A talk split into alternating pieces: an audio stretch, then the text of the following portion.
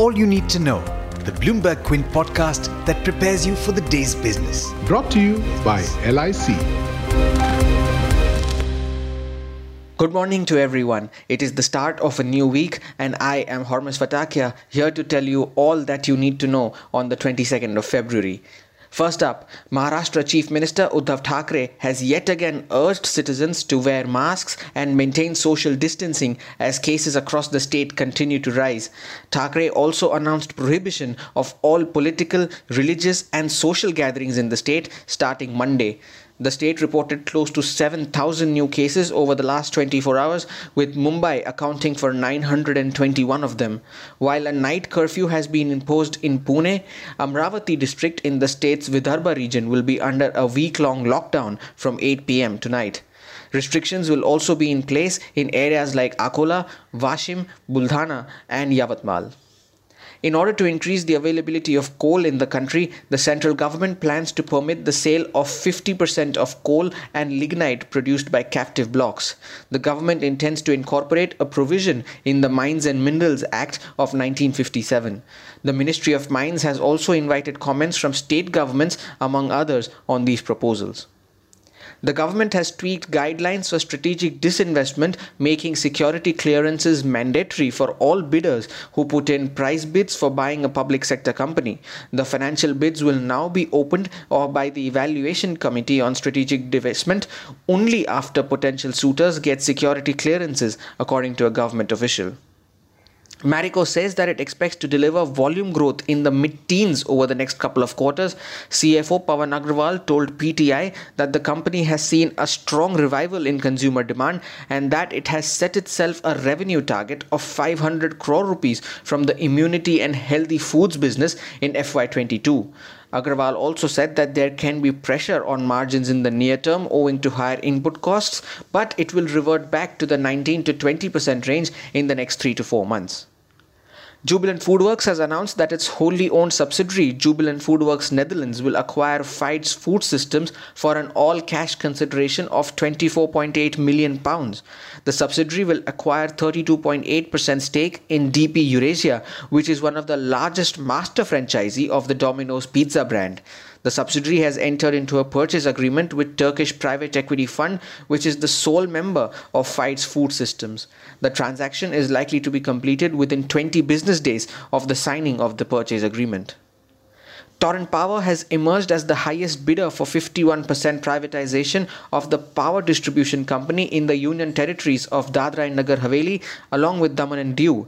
With the addition of these territories, the company will now distribute nearly 25 billion units to nearly 4 million customers and cater to a peak demand of 5,000 megawatts.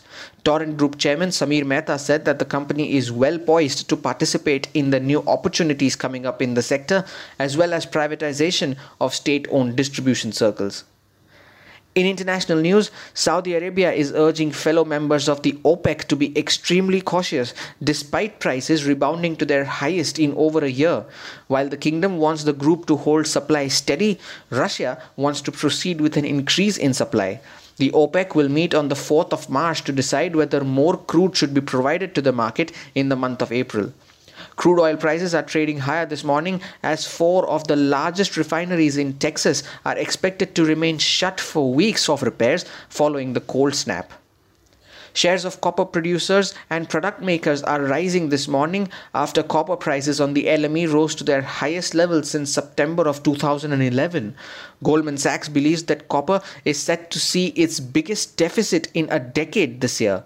Among other metals, tin prices also hit a 9 year high, capping its 16th straight weekly advance. Prices of tin are already up 30% this year. Bitcoin is trading with losses this morning after gaining close to 10% over the last three sessions. The cryptocurrency hit a market value of $1 trillion on Friday with gains of over 6%. Tesla founder Elon Musk mentioned in a tweet that prices of Bitcoin do appear to be high.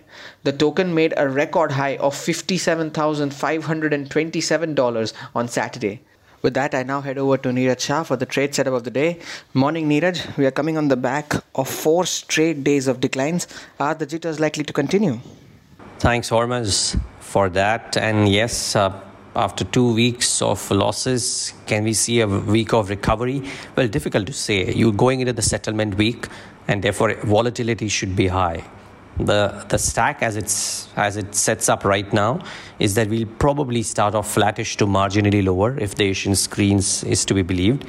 Um, it'll be interesting to see how we do during the course of the day. But you have to admit that the current put base of 15,000 strike should act as an immediate support for the index. Usually supports get taken out and then they cease to be supports, but for now, we are watching out for 15,000. The good part from a bull's perspective is that the bank nifty is cracked ahead of the expiry week, and therefore further downsides, if any, should be gradual. But they would also depend on what the foreign flows do because there is a correlation between the FI flows and the bank nifty and foreign flows are turning a bit patchy the friday number was hardly anything to write about for example um, so yeah uh, asia looking weakish or marginally soft. The us futures are flattish. So don't expect any fireworks on the upside for sure.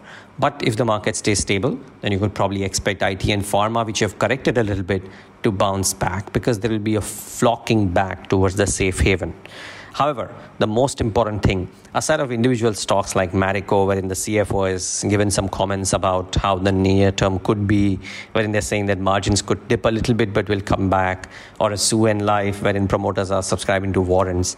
I think what is make or break is PSUs.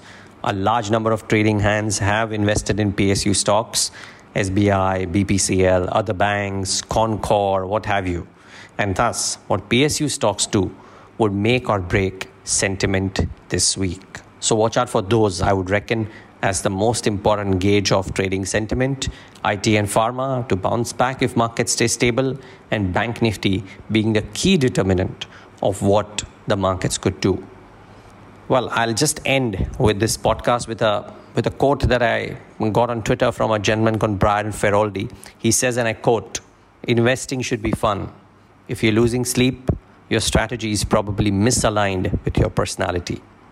That got a nerve, uh, that struck a chord with me, and I hope that it teaches you a thing or two. Thanks so much, everybody, for tuning in.